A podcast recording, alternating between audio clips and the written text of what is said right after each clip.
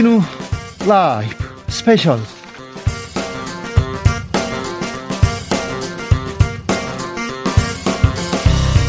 2022년 1월 22일 토요일입니다. 안녕하십니까. 주진우입니다. 토요일 이 시간은 일주일 동안 가장 중요한 일들만 쫙 정리하는 그런 시간입니다. 시사 1타 강사 두 분 모셨습니다. 양지열 변호사, 박지훈 변호사, 어서오세요. 네, 안녕하세요. 네, 안녕하세요. 잘 보내십니까? 바쁘시죠? 대목인지라. 대목이 대목인가요? 네. 뉴스가 너무 많아서 그러니까요. 힘드네요. 대선이 대목 아닌가요? 어, 못 따라가겠습니다. 아, 그래요? 방송을 저도 하루에 뭐 몇 번씩 하지만 네. 잠깐만 쉬어도 그러니까요. 하루만 쉬어도 그냥 알 수가 네. 없습니다. 하루만 쉬어도 알 수가 없습니다. 사실은 한 두 시간만 쉬어도 뉴스 따라가기 없어요. 어렵습니다. 그러 하지만 주진우 라이브 스페셜 들으면 양지열 박지훈이 이것만 들으면 돼. 이것만 알면 돼. 쫙 정리해 드립니다. 이 방송 영상으로도 만나보실 수 있습니다. 네, 그렇습니다. 지금 바로 유튜브에서 주진우 라이브 검색하시고 영상으로도 만나보시기 바랍니다. 박지훈 변호사님은 선물도 챙겨줍니다. 네. 자, 지금 어디서 누구와 함께 이 방송을 듣고 있는지 청취 장소 인증샷 보내주세요. 혼자 듣고 계신 분들, 혼라, 맞죠? 우대해 드립니다. 아, 그렇습니까? 혼라. 어디로, 어디로 보내면 됩니까? 카카오톡 플러스 친구에서 주진우 라이브를 검색하시고 친구 추가한 다음에 메시지를 보내주시면 됩니다. 네. 혼라는 좀 그 혼나겠다. 안 되겠다. 혼라. 네, 네. 훌라 그런 것도 아닙니다. 절대 아닙니다. 혼라. 네. 자, 주진우 라이브 스페셜 본격적으로 시작해 보겠습니다. 놓치면 안 되는 중요한 소식 쭉 정리합니다. 자, 정리할 테니까 앉아서 듣기만 하면 됩니다. 아셨죠? 자, 첫 번째 주제 시작해 봅니다. 오늘의 첫 번째 주제는 녹취록이었습니다. 윤석열 후보의 부인 김건희 씨의 녹취록이 정치권을 뒤흔들었습니다. 그래서 원더건이라는 별명도 생겼다는데 허참. 하지만 윤석열 후보는 남편인 내가 좀 더 잘 챙겼어야 했다면서 사과했습니다. 자, 어떤 내용이 담겼는지 잠깐 듣고 올까요? 정치적 원의 시점에서 다뤄봤습니다. 7시간 통화 요거 요 방송 어떻게 보셨어요, 김용남 의원님? 우리 속담에 왜 소문난 정 잔치에 먹을 거 없더라라는 소문 있잖아요. 네. 아니 그렇게 광고를 세게 해놓고 그렇게 내용 없는 거를 내보낸다는 것 자체가 아니 그 국민의힘에서 광고를 그렇게 세게 해줬네 그러니까 아니죠 그쪽에서 먼저 한 거고 네. 아니 뭐 그래도 뭐가 있을 줄 알았어요 한 방 정도는 근데 그 공중파 아니에요 MBC가 네 제가 보기엔 전파 전파 낭비 같은데요 최민희 의원님 우선 너무 충격적인 내용들이 한꺼번에 쏟아져서 둔감해지신 것 같은데요. 네. 우선 그 국민의힘이 방송 금지 가처분 신청을 하면서 이게 핫 이슈로 떠올랐어요. 그래서 이 부분은 그걸 뭐 남 탓하시면 안 될 것 같아요. 예, 저는 홍준표 의원의 말이 맞는 것 같아요. 보수의 입장에서만 보면 김종인 씨가 먹을 게 있으니 캠프에 왔다. 이 말도 충격이고 탄핵을 주도한 보수들은 바보라는 말도 충격이고 돈을 주니 보수들은 미투가 없다는 말도 충격이고 미투 없는 세상은 상막하다는 말도 충격이다. 곧 경선 때 총괄 지휘를 김건희 씨가 했다는 그 가로 안에 어, 더 자세하게 이런 얘기가 나오지 않을까 생각한다. 이런 요지의 글을 올렸습니다. 그러니까 참 대단한 여장부다. 그러니까 이게 무슨 얘기냐면 한 사람이 다양한 인격이 있겠지만 지난번에 기자회견 할 때 그 러브라인으로 목소리도 아주 가늘게 깔고 낮게 이랬던 사람하고 어제 그 녹취록 속에 김건희 씨가 같은 사람입니까? 뭐 아주 연약한 여자 인권 운운한데 하는데 그 목소리에 김건희 씨가 연약합니까? 저는 뭐 대장부고 그거를 들으면서 그렇게 정치에 관심이 많고 그리고 정보업 국정원처럼 해라. 뭐 이런 얘기 들으면서 아, 후보가 김건희 씨면 더 낫지 않을까? 이런 생각까지 하게 만드는 저는 제일 이상했던 게 서울의 소리가 이후에 후속 보도를 했습니다. 네. 그 MBC가 방송 안 한 것을 서울의 소리가 이제 그대로 방송을 했는데 거기 보면 내가 집권하면 김건희 씨가 내가 집권하면 서울의 소리를 지칭하면서 무사하지 못하지. 권력이라는 게 무섭다. 그런데 우리가 뭐 굳이 뭐 하려고 하지 않아도 경찰이 알아서 다 입건하고 그러는 거야. 그리고 기자한테 양다리 걸쳐라. 이런 조언까지 하거든요. 그리고 1억 정도 보장할 수 있으니까 말하자면 기자를 매수하는 느낌? 거꾸로 저는 이게 심상정 후보나 후보 남편 뭐 혹은 이재명 후보 부인이 기자하고 얘기하면서 일단 7시간 45분 통화했다 이것만으로도 언론 자유 침해 이게 뭐 하는 부적절한 행태냐 난리 났을 것 같고요.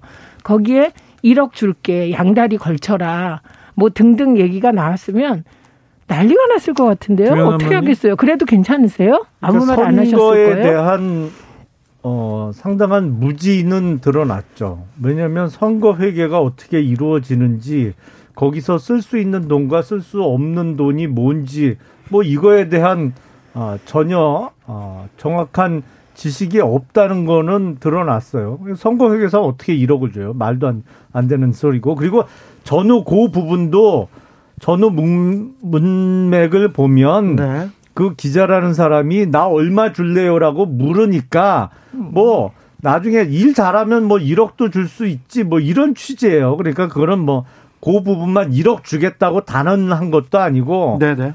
완전히 그 흔히 남자들이 여자들한테 하는 말 있잖아요. 야 인천에 배만 들어오면 내가 너 해달라는 거 다 해줄게. 뭐 거의 그 허언 수준의 네. 어, 이야기였던 게알 수 있는 거고. 그게 아닌데. 그리고 김용남은 그 얘기 많이 하셨구나. 아 저는 집사람한테 지금도 와이프한테 인천에 해요. 인천에 인천. 배만 마포, 들어오면 아, 그러면 잠깐만요. 그 기자와 김건희 씨 관계가 김용남 의원님의 부인과의 관계만큼 아니죠. 친근한 겁니까? 그런, 그런 취지로 이상하게 아니 그러니까 말도 안 되는 저 아니 그러니까 부리지 마시고 아니죠 그러니까, 말이 안 되는 예를 들으신 거예요. 아니 그러니까 그 문맥상 그 대화는 정확한 단언적인 내용도 아니었고 그냥 얼마 줄 거냐고 저쪽에서 자꾸 유도를 하니까 그 중간에 말이 좀 몇 마디 또 섞여 있잖아요. 2584님께서 MBC 겁먹었나 봐요. 김건희 씨만 올려줬네요. 이렇게 얘기하는 사람도 많고 막 여장부 뭐 카리스마 얘기도 하는데요. 그런데요. 김건희 씨가 국민의힘 주변 사람들 기분 나쁠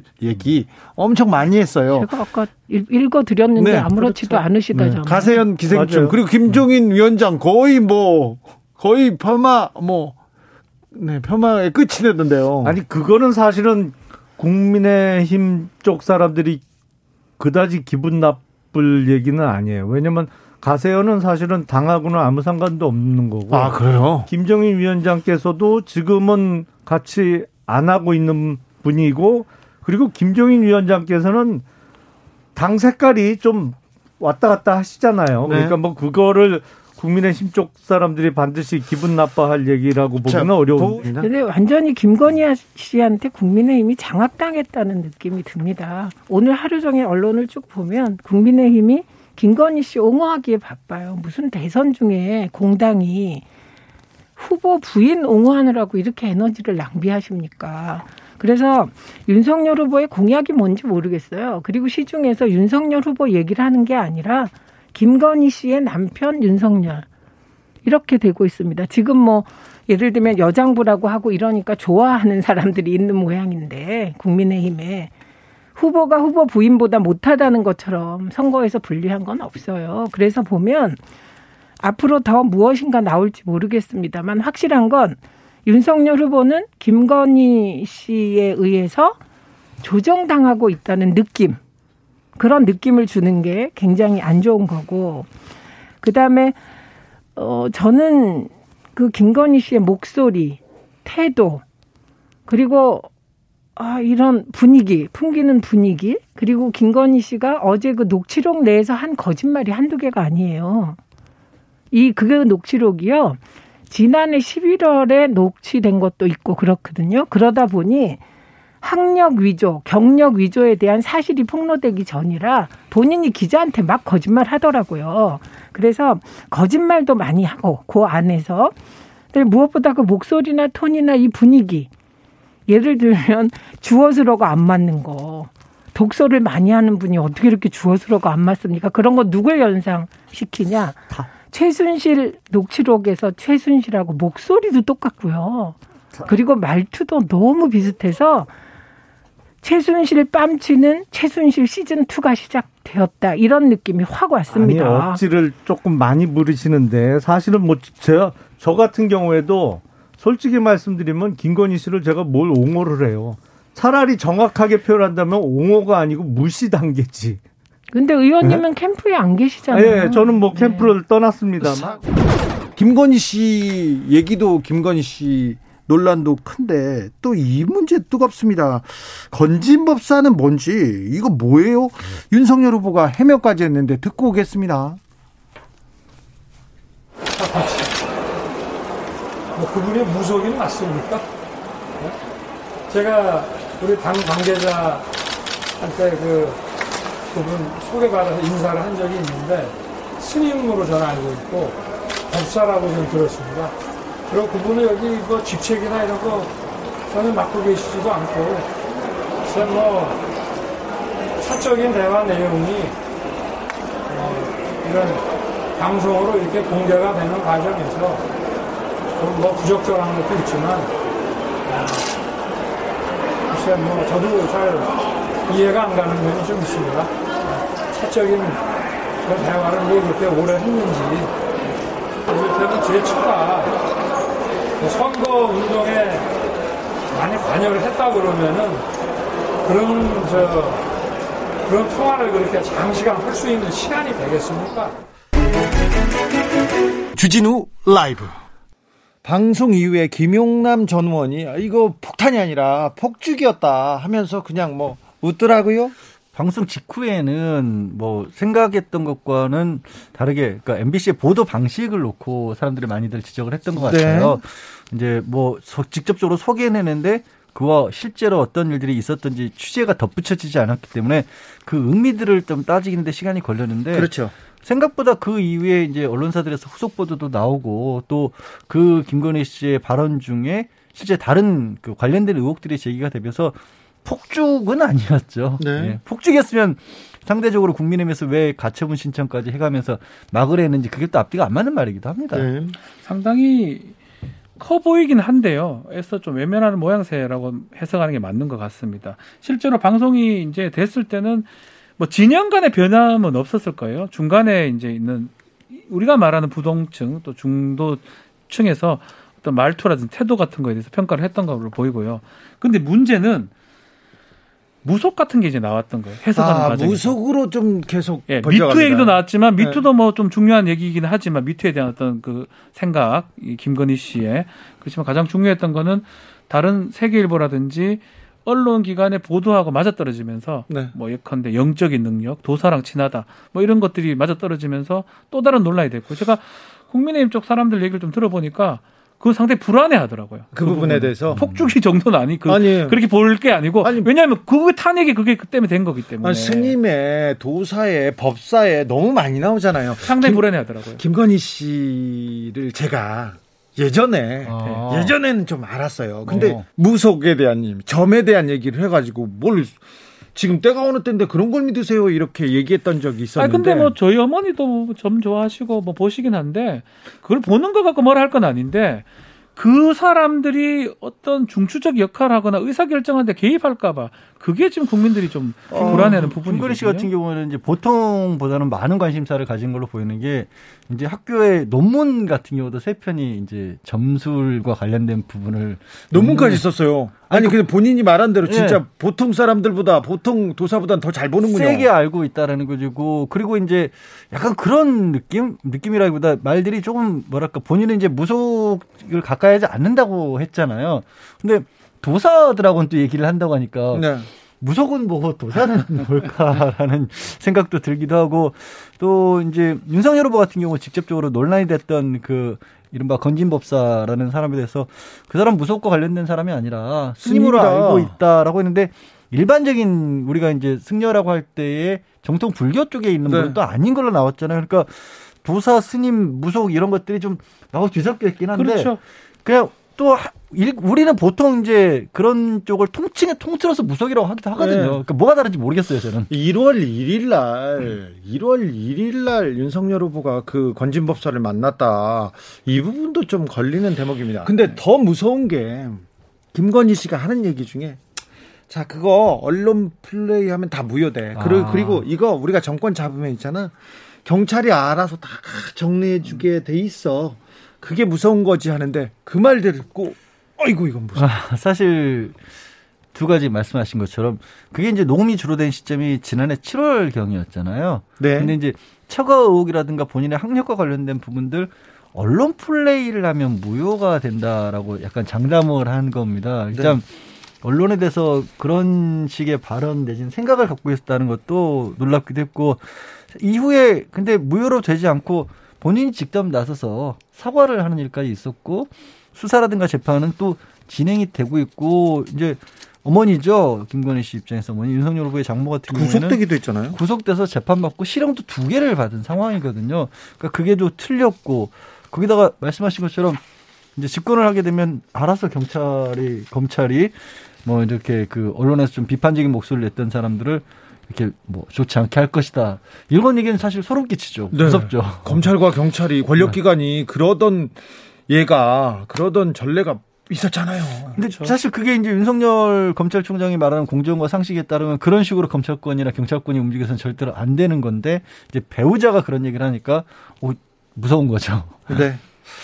MBC에서 김건희 씨 통화 관련된 내용 추가 보도를 하지 않기로 했습니다. 왜 그런가요?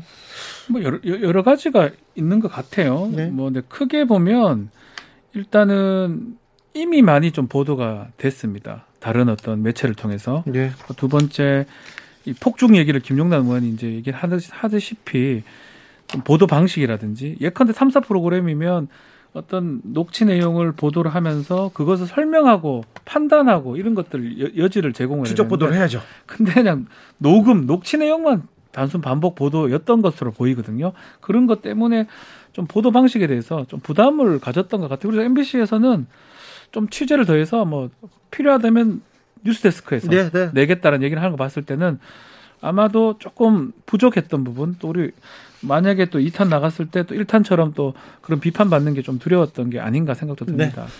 김건희 네. 씨의 녹취록 부분은 특별히 미투로 옮겨가서 큰 논란을 만들기도 했습니다. 돈을 안 줘서 돈을 안 주니까 미투가 터지는 거야. 이 부분에 대해서는 2030 청년들도 굉장히 민감하게 반응하더라고요.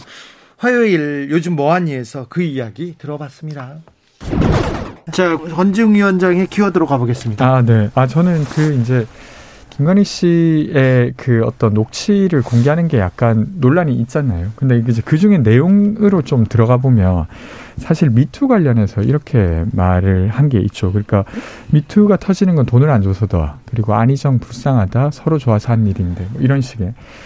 근데 저는 아주 부적절했다고 생각합니다. 일단 내용적으로도. 왜냐하면 대법원의 유죄 판결이 났죠. 3년 6개월 실형이 나왔고 업무상의 위력에 의한 추행이라고 결정이 된 바를 이렇게 말한 것도 있지만 전 더 문제가 되는 건 이것을 옹호하는 당 대표의 발언이에요.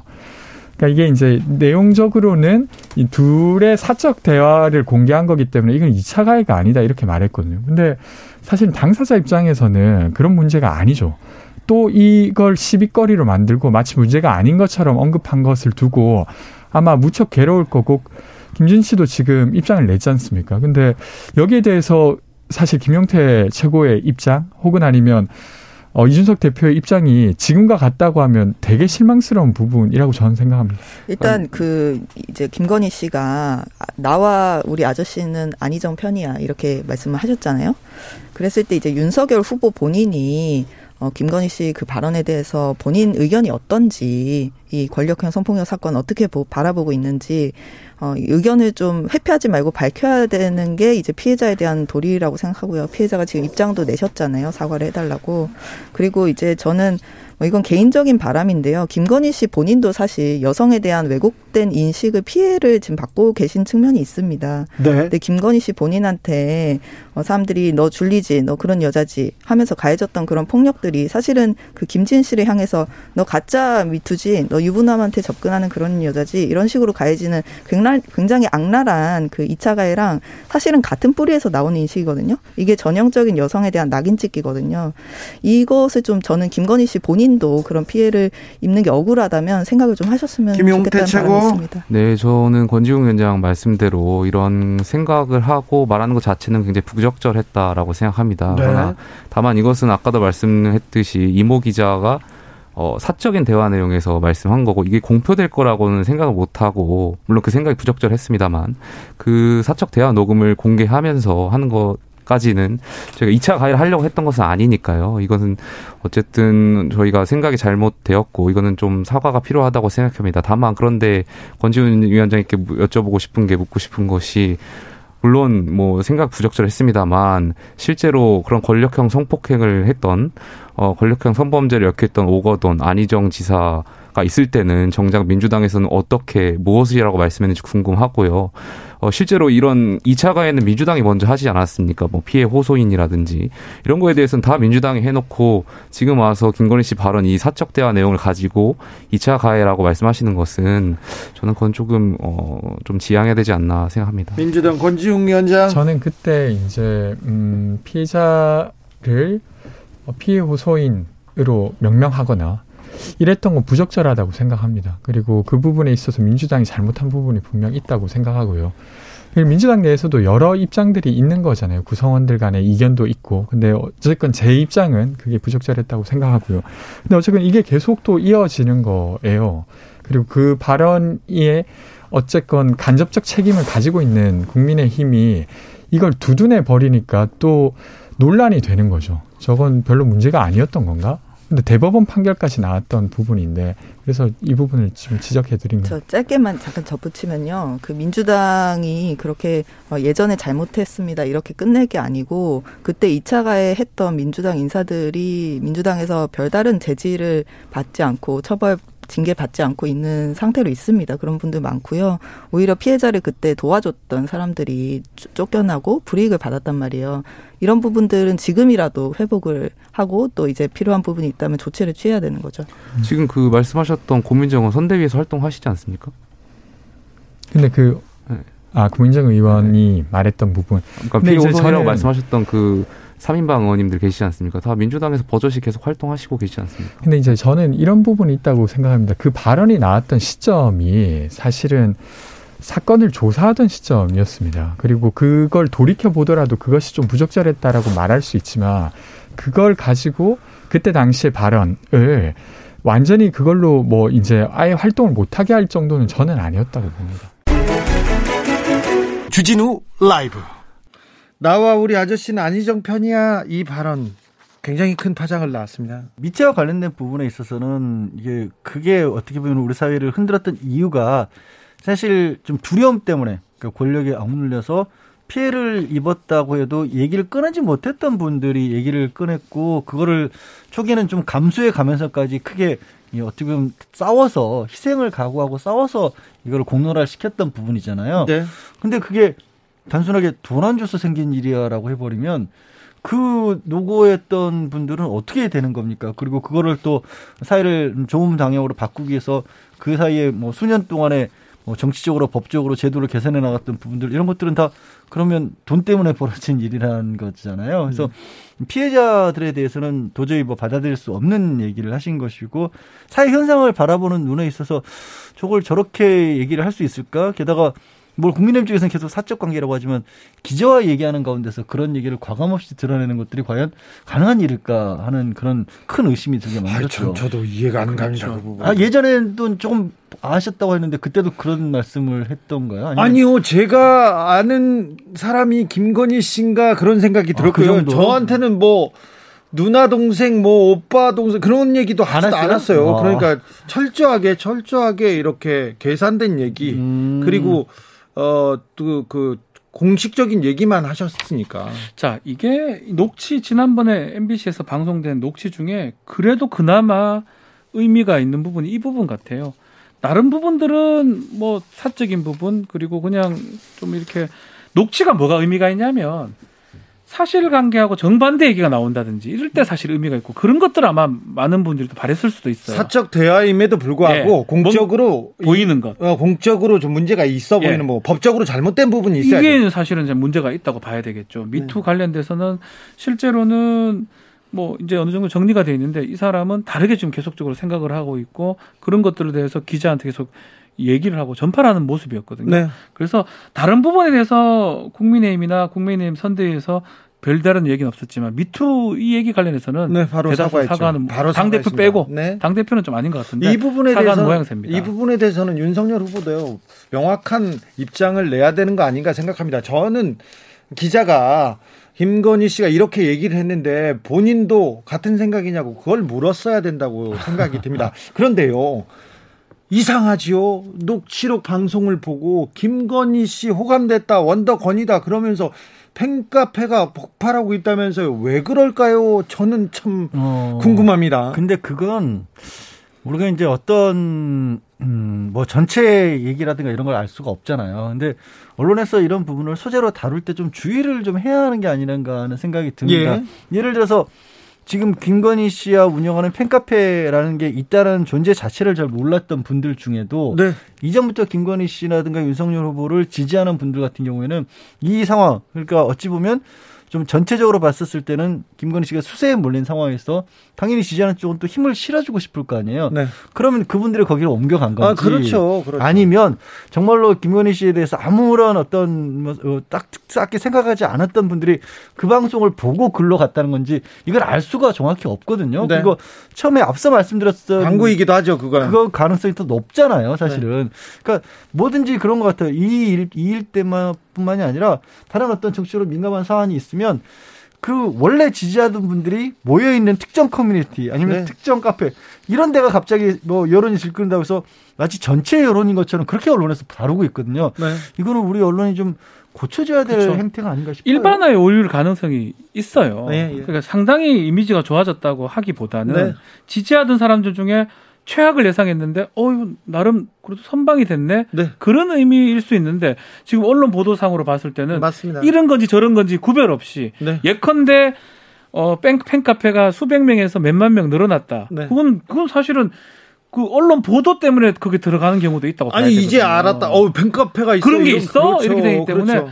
이 보도할 때 지금 양 변호사가 정확하게 지적을 하셨는데 왜 그게 늘어났는지 아니면 진짜 그 사람들이 그런 성향의 사람이었던지 그게 확인이 안 되는 것 같아요. 지금 지지율만 보면요 이재명 후보 뒤에 윤석열 후보 뒤에 천만 명 이상의 지지자들이 줄서 있어요, 그냥. 네. 버티고 있습니다. 그래서 그 부분이 이렇게 어, 결집하고 있는 걸까요? 아무튼 김건희 리스크를 넘어가고 있는 건가요? 그런데요, 김건희 씨 녹취록을 보고 어떤 분들은 어떤 분들은 아 김건희 씨가 엄청난 영향력을 발휘할 것이다. 캠프에 대해서도 알고 언론에 대해서도 알고 정책에 대해서도 검찰에 대해서도 너무 잘 알더라. 그래서 의사 결정할 때 김건희 씨가 관여하는 거 아니냐 이런 의구심을 갖기도 합니다. 안민석 의원은 최순실의 그림자가 어른거린다고 지적하기도 했습니다. 윤석열 후보가 이런 의혹이 녹취록 나오기 전에 처음 그런 어떤 김건희 씨가 가지고 있는 영향력 이런 것에 관한 기자들이 물었을 때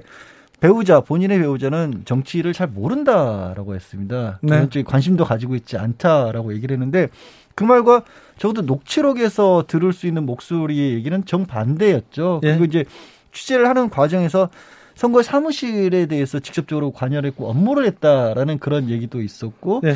초기라고는 하지만 그러니까 경선 과정이라고는 하지만 김건희 씨의 이제 오빠도 캠프 일에 어느 정도 관여를 했다 그런 보도도 있었거든요. 예. 그러니까 최소한 윤석열 후보가 말했던 정치를 모른다라는 말은 적어도 성립을 안 하는 것 같아요. 그러다 보니까 이제 지금 논란이 됐었을 때 윤석열 후보 측에서 이렇게 정리하는 방법을 보면 일단 부인하거나 아니다라고만 얘기하는데 그 뒤에 어 그건 아닌 것 같은데라는 게 또 나오니까 그게 더 논란을 키우는 것 같아요. 어찌 보면.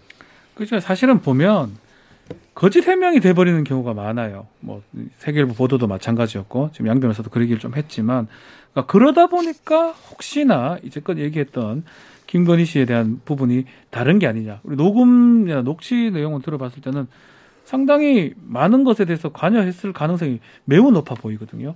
그래서 뭐 2탄, 3탄 이 녹취가 나오면 그런 내용이 나오지 않을까 했는데 뭐 아직 이제 MBC에서는 이제 보도를 하지 않기로 했기 때문에 네. 예컨대 이제 인터넷 매체에서 한다 그러면 그런 부분들을 아마 민주당이나 이 상대 캠프에서는 좀 주목하지 않을까. 특히 뭐 무속, 무속도 중요하지만 김건희 씨의 영향력 그 부분을 앞으로 좀 계속 바라보지 않을까 생각이 좀 듭니다. 네. 윤석열 후보한테 김건희 씨의 영향력이 어느 정도 될 것인지 또 김건희 리스크는 또 어떤 영향을 미칠 것인지 아무튼 어, 지난주는 김건희 씨의 주였고요.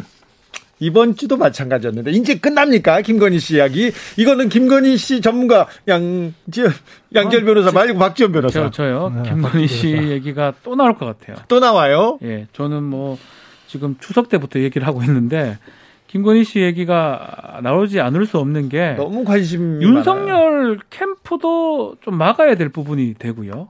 그리고 이재명 캠프나 민주당 입장에서도 사실은 허위 경력 이게 좀 되게 컸었어요 지난 예. 연말에. 그게 오히려 이 녹취록으로 감춰지는 모양새인데 실제로 좀 따져보면 이 허위 경력이나 뭐 이력 이 부분은 되게 중요한 거고 공정이라는 윤석열 윤석열의 공정 잣대가 정반대가 되는 음. 거예요. 그렇기 때문에 만약에 이제 뭐 이 어차피 선거라는 건 싸움이니까 적의 빈틈이나 적의 약점을 상대의 약점을 공략해 들어가는 거니까 녹취록이 좀 안 먹히면 다시 허위 경력으로 갈 수밖에 없어요. 아, 그래요? 저는 그래 봅니다. 네. 뭐 제, 제가 뭐 패라는 게 아니고 제가 네. 뭐, 뭔 힘이 있겠습니까? 네. 저게 빈틈을 찾아가야 되니까 그렇다면 또 다시 김건희 씨가 부각될 수밖에 없다라는 생각입니다. 어, 무속 논란은 일정 부분 조금 더 갈 수밖에 없는 게 있고요. 왜냐하면 해명이 아까 말씀드린 그렇죠. 것처럼 명확하지 않았고 또 허위 이제 학력 위조와 관련된 부분에 있어서는 대법원에서 이게 학력 위조가 사기가 될 수 있다는 판결이 확정이 됐어요. 네. 판례가 그전에는 이제 업무방해 이런 쪽으로만 주로 처벌을 했었는데 그러면 그 판례를 가지고도 조금 더 이제 민주당 쪽에서는 얘기를 하지 않을까. 근데 다만 다음 주에는 TV 토론을 앞두고 있어서 그렇죠. 그쪽에 네. 좀더 무게가 더 실릴 것 같아요. 제가 보기에는. 네, 알겠습니다. 아무튼 또 학력이 남아 있고요. 논문도 남아 있고요. 그렇죠. 국민대 박사학위 논문 또 어떻게 또 공개될지도 주목됩니다. 다음 주에 이제 공개가 되니까요. 네. 그것도 아마 리스크 중에 하나가 아닌가 생각합니다. 자, 김건희 현상이 될지 리스크가 될지는 모르지만 당분간 이런 현상은 계속 될 것 같습니다. 자, 여러분께서는 지금 주진우 라이브 스페셜을 듣고 계십니다. 주진우 라이브 스페셜. 주진우 라이브 스페셜 시사 박사입니다. 양지열, 박지훈 변호사와 함께하고 있습니다. 다음 주제로 넘어가 봅니다. 그런데 이번 주제도 녹취록입니다. 이번에는 이재명 후보에 관련된 녹취록입니다. 이재명 후보가 고개를 숙였는데 어떤 내용인지 들어보시겠습니다. 가족의 뭐 내밀한 문제이긴 하지만 뭐 비록 말씀드리기 어려운 사정들이 있긴 합니다만 공인으로서 어, 이런 무리를 일으킨 점에 대해서 어, 다시 한번 깊이 사과드립니다. 한편으로는 그 문제의 발단이 됐던 어머니, 어머니는 이제 이 세상에 계시지도 않고 또 어머니에게 가혹하게 이렇게 문제를 만들었던 그분 그 형님도 이제는 이 세상에 안 계십니다. 음, 다시는 벌어지지 않을 일이니까 우리 국민들께서 용서해 주시면 고맙겠습니다. 이재명 후보가 또다시 고개를 숙였습니다. 아, 김건희 씨 녹취록이 공개되자 국민의힘 쪽에서 다시 욕설 녹취를 공개했습니다.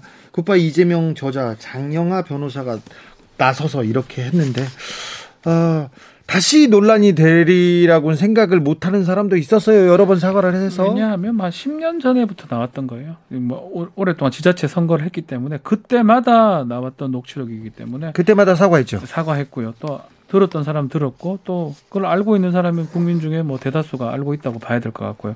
그렇지만 이제 전면적으로 이제 공개되는 거는 처음이었는데 이 장영아 변호사가 아직은 국민의힘 쪽은 아니더라고요. 근데 선거 관련된 뭐 크린 본부에 있었기 때문에 또 국회 가서 이런 얘기를 했거든요. 네. 그러면 국, 국민의힘 어, 관련 정치인 또 국회의원이 소개를 했다고 볼 가능성이 있고 국민의힘 입장에서는 글쎄 뭐 개인적 생각이긴 한데 녹취록을 녹취록으로 덮어야 된다 네. 생각했던 것 같아요. 네. 만약에 쓴다면 이게 저는 나오기는 이번 선거에 나올 것 같아요. 안 나온다면 국민의힘이 선거에 되게 유리하게 갔을 때는 이 이재명 녹취록은 안 나왔을 것 같은데 엎치락 뒤치락 하다 보니까 언젠간 나올 것 같은데 음. 생각보다 좀 빨리 나온 게 아닌가. 아, 생각보다. 제가 저는 그렇게 생각합니다. 네. 왜냐하면 김건희 씨 녹취록하고 맞닿아서 나왔다. 아니 김기현 원내대표가 계속 네. MBC에 가서도 이재명 파일 팔아라 아니 틀어라 계속 얘기했고요. 이재명 네. 파일 공개해야 된다고 계속 주장해 왔지 않습니까? 근데 이제 대선 과정이니까 그런 주장들을 하시는 거죠. 근데 이제 생각해 보면 다른 부분이 크게 두 가지 정도가 있죠. 첫 번째로는 지금 이 얘기가 어 말씀하신 것처럼 이미 2014년부터 반복돼서 나왔던 것들이고 내용도 알려진 것들이고 또 팔도 이미 알려졌던 건들인 건데 네, 온라인에서 뭐 들을 사람은 네, 다 들었어요. 다 들었었는데 그걸 다 다 긁어 모은 거죠. 이제 장영하 변호사가 그렇기 때문에 새롭게 나온 뉴스가 아니죠. 뉴스의 뉴는 new 새로운 것이어야 되는데 네. 그리고 두 번째 이제 김건희 씨 녹취록에 대해서 공개한 것이 잘못됐다라고 주장하는 국민의힘의 주된 논거 중에 하나가 기자와 취재원과의 관계이지만 두 사람이 가깝게 얘기를 나눈 거기 때문에 이걸 사적 대화라고 공개를 했거든요. 공격을 아니, 했거든요. 그건 논리적으로 좀 어쨌든 그쪽에서 그렇게 주장을 했는데 네. 근데 이 지금 이재명 후보 녹취록이야말로 진짜 사적 대회잖아요. 이건 완전히 가족들 간의 얘기였던 것이지 이게 기자와 취재원과의 대화가 아예 아니었던 거잖아요. 그러니까 지금 국민의힘 쪽에서는 그런 논리적 모순이 있지만 국민의힘에서는 이렇게 주장하는 거죠.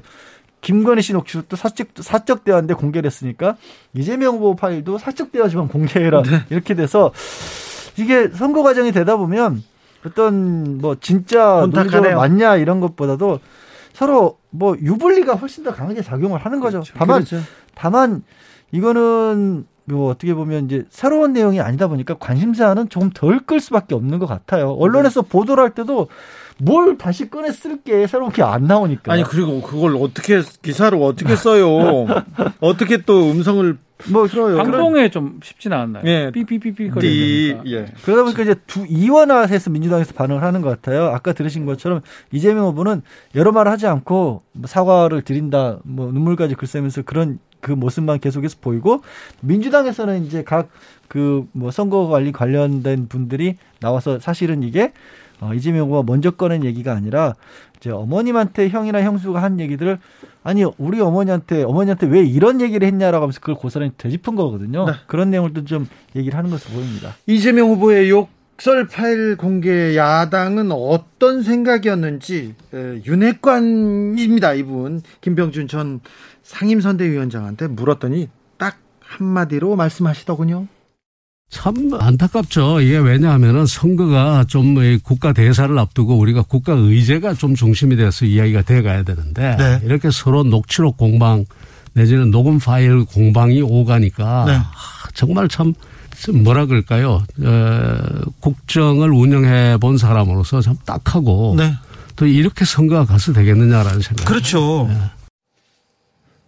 선거가 선거가 이게 정점으로 가지 않습니까? 선거 투표일이 다가오면 이런 일이 좀 많았어요. 그 그간에도. 근데 조금 저는 조금 달리 보는 부분이 있습니다. 뭐 먼저 나온 게 김건희 씨 녹취록이긴 하지만 사실은 양절 변호사 얘기한 것처럼 뉴스거리는 그 녹취록이 나왔다면 보도를 해야 되는 건 맞아요. 네. 그, 근데 이재명 녹취 관련해서는 후보 녹취 관련해서는 이미 수차례 보도된 거기 때문에 새로운 거리는 아니거든요. 결국은 이렇게 공방하는 과정에서 막기 위해서 나왔다고 보는 게 맞고요.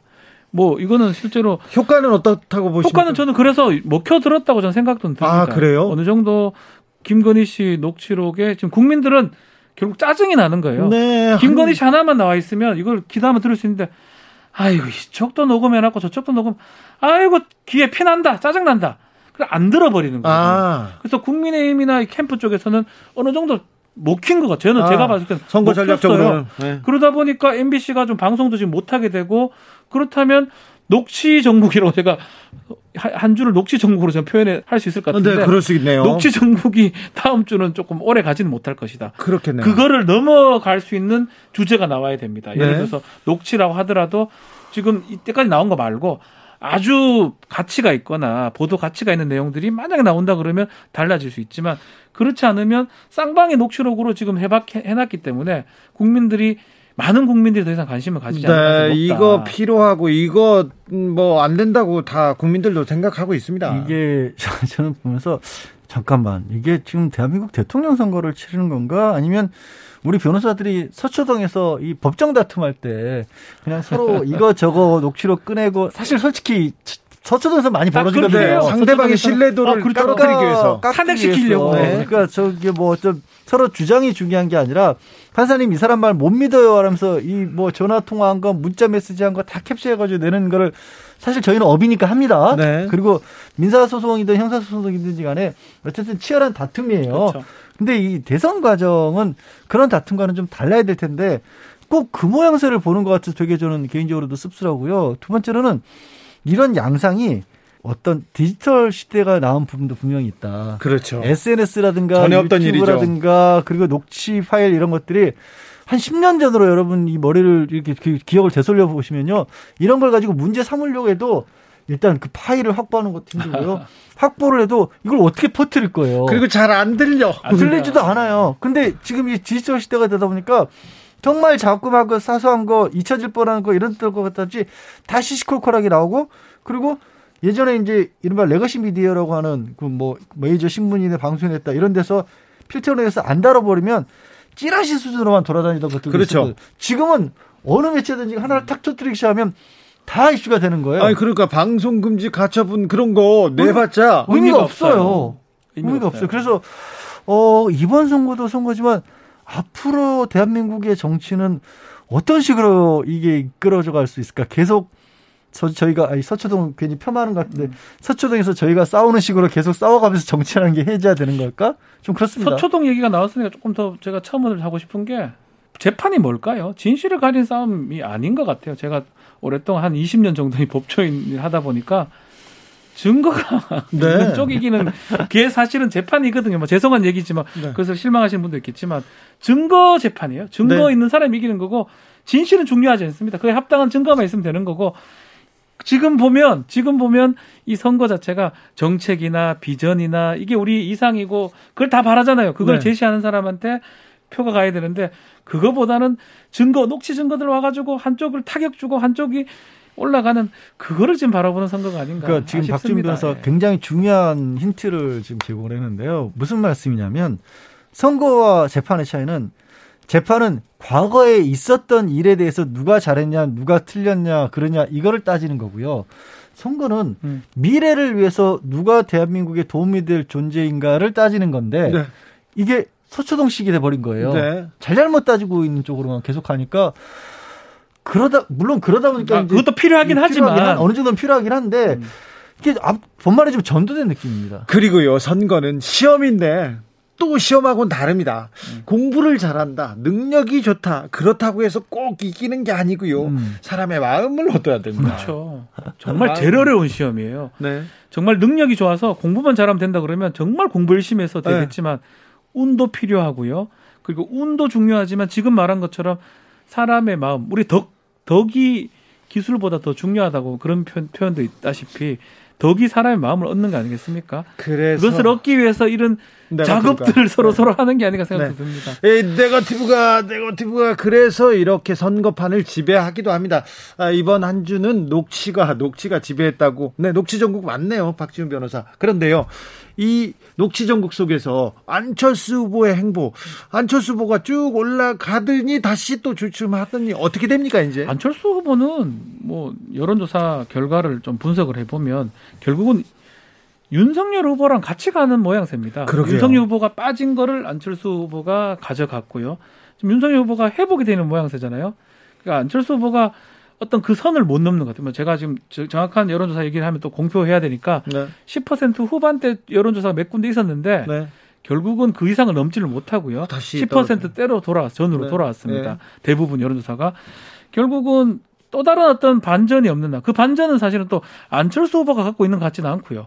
윤석열 후보가 갖고 있는 것 같아요. 윤석열 후보의 어떤 치명적인 실수라든지 아니면 또 녹취록 같은 그런 것들이 아니면 내홍 같은 게 네. 있지 않는 이상은 안철수 후보의 어떤 반등이나 다른 모습은 저는 좀 예상하기 좀 어렵다. 안철수는 상수가 되지 못하고 다시 종속 변수로 변하나요?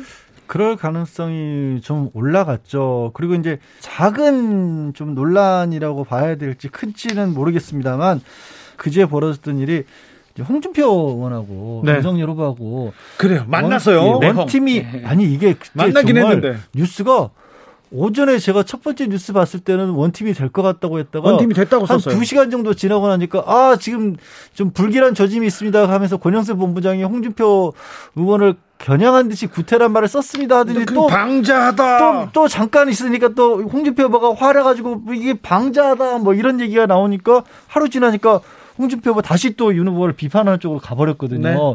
제가 이 얘기를 꺼낸 이유는 뭐냐면 안철수 지금 대표하고의 관계에 있어서도 홍준표 의원이 좀 역할을 할 것이다라는 얘기가 나왔던 겁니다, 사실은. 그렇죠.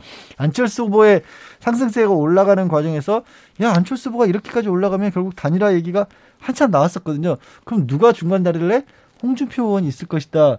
라는 얘기가 나와서 홍준표 의원이 저는 그쪽으로 이게 원팅을 한다 그러길래 아, 윤석열 후보 쪽에서도 이걸 좀 고려를 하고 있나 싶었는데 떨어져 나왔고 그리고 이제 박준 변호사 얘기했다시피 생각보다는 또 안철수 후보가 바로 또 많이 치고 올라오지는 못하다 보니까 그래서 다시 아마도 궤도 수정이 이루어진 게 아닌가. 그러면 그 얘기는 모르겠습니다. 또 다음 주에 무슨 일이 있을지 모르지만. 자, 그러면 홍준표 의원은 어떤 행보를 갈까요? 일단은 아, 화가 났어요. 홍준표 의원 그러니까 뉴스가 계속 바뀌다 보니까 네. 아마 아침 저녁으로가 아니라 지금은 음. 한 시간마다 바뀌니까 지금 아우, 단계에서는 기자들 기사 쓰기 힘들어요. 상당히 좀 화가 나 있는 것 같아요. 홍준표 네. 의원은 화났습니다. 왜냐하면 어쩌면 두 가지 이제 국정 운영 방식이라든지 또 자기 이제 가족 비리 그 얘기 두 가지를 이제 낸 거는 사실은 명분을 준 거거든요. 그렇죠. 그리고 그 얘기만 나오면 되고 뒤에서 이제 거래하는 거래 이거는 네. 사실은 정치적으로 공개하지 않기로 한 그런 게 공개된 상황이고 정치적으로 좀 타격을 받았다고 홍준표 아니면 망신당했다고 아마 홍준표 어, 그렇죠. 생각하는 것 같아요. 네, 이거 구태 아니냐 이런 원팀은 저는 앞으로 어려울 것 같고요. 그렇다고 홍준표 뭐 의원이 막 윤석열 후보를 막, 막, 막 매몰차게 공격하지는 않겠지만. 매몰차게는 아니어도 계속 지금 대차게 공격하지 않습니까? 한 달씩 계속 때리잖아요. 한다 하더라도 주목받는 위치가 아니기 때문에 더 이상은 좀 어려울 것 같기도 아, 하고요. 그래요? 또 윤석열 후보 입장에서는 홍준표 의원이 필요할 때가 있었어요. 20대가 많이 그쪽으로 갔을 때. 근데 이준석 대표랑 같이 하면서 어느 정도 20대가 돌아왔다고 캠프에서는 판단한 것 같아요. 굳이 홍준표 의원이 필요하다 이렇게 안 보는 것 같거든요. 양지열 변호사님, 김종인 전 위원장이 이렇게 이탈하자마자 어, 조중동을 비롯한 보수 언론에서 크게 다뤄주지 않잖아요. 네. 인터뷰는 계속 하고 있습니다만. 네. 네. 네. 홍준표 의원도 그럴까요? 홍준표 의원은 그래도 나름대로 페북도 있고 홍카콜라도 있고 자기 그 마이크가 있는데 음, 지금 박준 변호사가 얘기했다시피 실제 홍준표 의원의 지지를 받는 그 홍준표 의원이 어떻게 보면 선거에 영향을 끼칠 수 있는 힘이 많이 약해졌다고 판단을 한 것으로 보여요. 국민들께서는 아, 그래? 그러다 네. 보니까 사실 이제 최근에 2030도 묻는 걸 또 싫어하시는 분들도 많긴 하지만 어쨌든 이준석 대표가 대변하는 그룹의 여론을 다시 되돌렸던 건 이준석 대표의 뭐 여가부 폐지라든가 병사 월급 200만 원 준다든가 이런 쪽이었잖아요. 그러니까 그 발언들이 홍준표 의원으로부터 나온 건 아니었거든요. 네. 그래서 아마 홍준표 의원을 반대하는 쪽에서 국민의힘 쪽에서 저는 사실 공개해서는 안 될 얘기를 한 것 같거든요. 아, 네. 예, 그렇게까지 나올 수 있었던 배경에는 네. 아마도 우리는 홍준표 의원 없이도 갈 수 있다는 판단을 한게 아닌가 싶어요. 네. 네. 그런데 2030 젊은 친구들 만나보니까 이준석이 나를 대표한다고요. 우리를 대표한다고 거기에 대해서 강한 반감을 갖는 사람들을 너무 많이 봤는데 이준석 효과는 국민의힘에 윤석열 후보에게 긍정적인 영향을 미칠지 그것도 중요한 관심사입니다. 자, 일주일 동안 중요한 뉴스들 쫙 짚어봤습니다. 복습 이제 정리되셨죠? 이 정도 알면 됩니다. 그러면 시험에서 잘뭐 우리는 패스가 아니라 100점 맞을 수 있습니다. 그런데 자 예습이 중요합니다. 아 다음 주는 어떤 일정이 자, 우리를 기다리고 있습니까? 이 지난 이번 주가 녹취 전국이라면 네. 다음 주는 사법 전국이 될 가능성이 아, 매우 높습니다. 되게 중요한 일정들이 지금 준비가 돼 있습니다. 뭐 몇 가지 소개를 좀 해드리면 이준석 대표 관련해서 가세현 측이 뭐 성상납 등등 고발을 했던 적이 있습니다. 예, 예. 요거 조사가 있습니다. 아, 수, 경찰 수사 시작됐습니까? 첫 조사가 이제 시작이 25일 날 되고요. 예.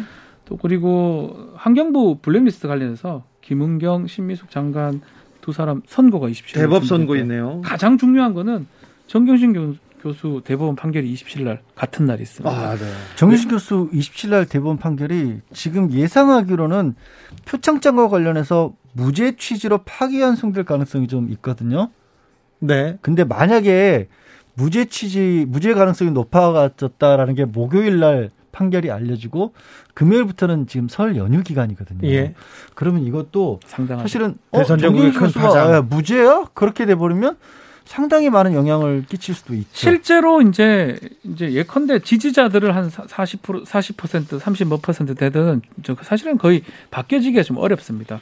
설 민심 밥상이라는 거는 한 부동층으로 알려진 캐스팅 보터로 알려진 2, 30%들이 이제 자지우지 되는데 아직까지는 정kim 교수는 징역 4년 유죄를 받은 사람으로 알려져 있고 그리고 많은 중도층이 그렇게 생각을 하고 있습니다. 네. 그리고 근데 예. 네.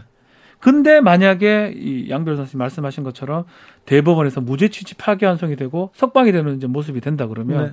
중도층에서는 실제로 그 판결의 어떤 결과를 되게 중요시 여기거든요. 네. 지지자나 반대자들은 그렇죠. 그 중요하게 생각하지 않습니다. 네. 중도층은 어쨌든 간에 무죄냐하면 설 밥상에 아니면 설 민심에 이게 아주 크게 영향을 미칠 가능성이 있다고 봅니다. 1, 2심에서 유죄. 그런데 대법에서 뒤집힐 가능성이 있습니까? 어, 지금 다른 게 아니라요. 그러니까 정경심 교수 재판에서 쓰였던 PC들과 관련돼서 그 안에 들어있는 것들 내용으로 쓸 수 없다라는 결정이 나올 가능성이 높거든요. 네. 그러면 근거가 없어지는 거예요, 사실. 네.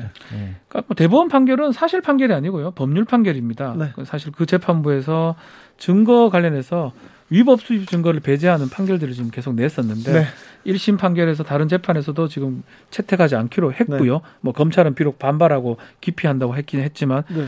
그 같은 재판부에서 지금 대법원 판결을 내린 거니까 또 시기가 봤을 때는 뭐 지금 구속 기간이 거의 끝나긴 끝났는데 그걸 떠나 가지고 어 제가 봤을 때는 좀 그런 취지의 일부 무죄 뭐 다 무죄는 아닙니다. 그거가 썼던 증거를 빼고 판단하는 게 된다면 고등법원으로 파기 무죄 취지 파기 환송의 가능성이 전 높지 않을까 생각이 듭니다. 네, 매우 신중하게 조심스럽게 이 재판을 쳐다보고 있는 사람들이 많습니다. 자, 다음 주에 중요한 판결이 있군요. 자, 다음 주 신문 일면 짚어볼까요? 돗자리 깔아볼까요? 이거 돗자리 자 박지훈 주초에는 김건희 씨가 될 것 같고요. 또 김건희래요. 주 후반에는 조국 교수나 정경심 장관 알겠어요. 얼굴이 나올 것 같습니다. 알겠습니다. 또 김건희 나왔습니다. 박지훈. 자 양지열 변호사님. 아, 저는 그래도 다음 주에는 TV 토론을 중심으로 음, 해서 네.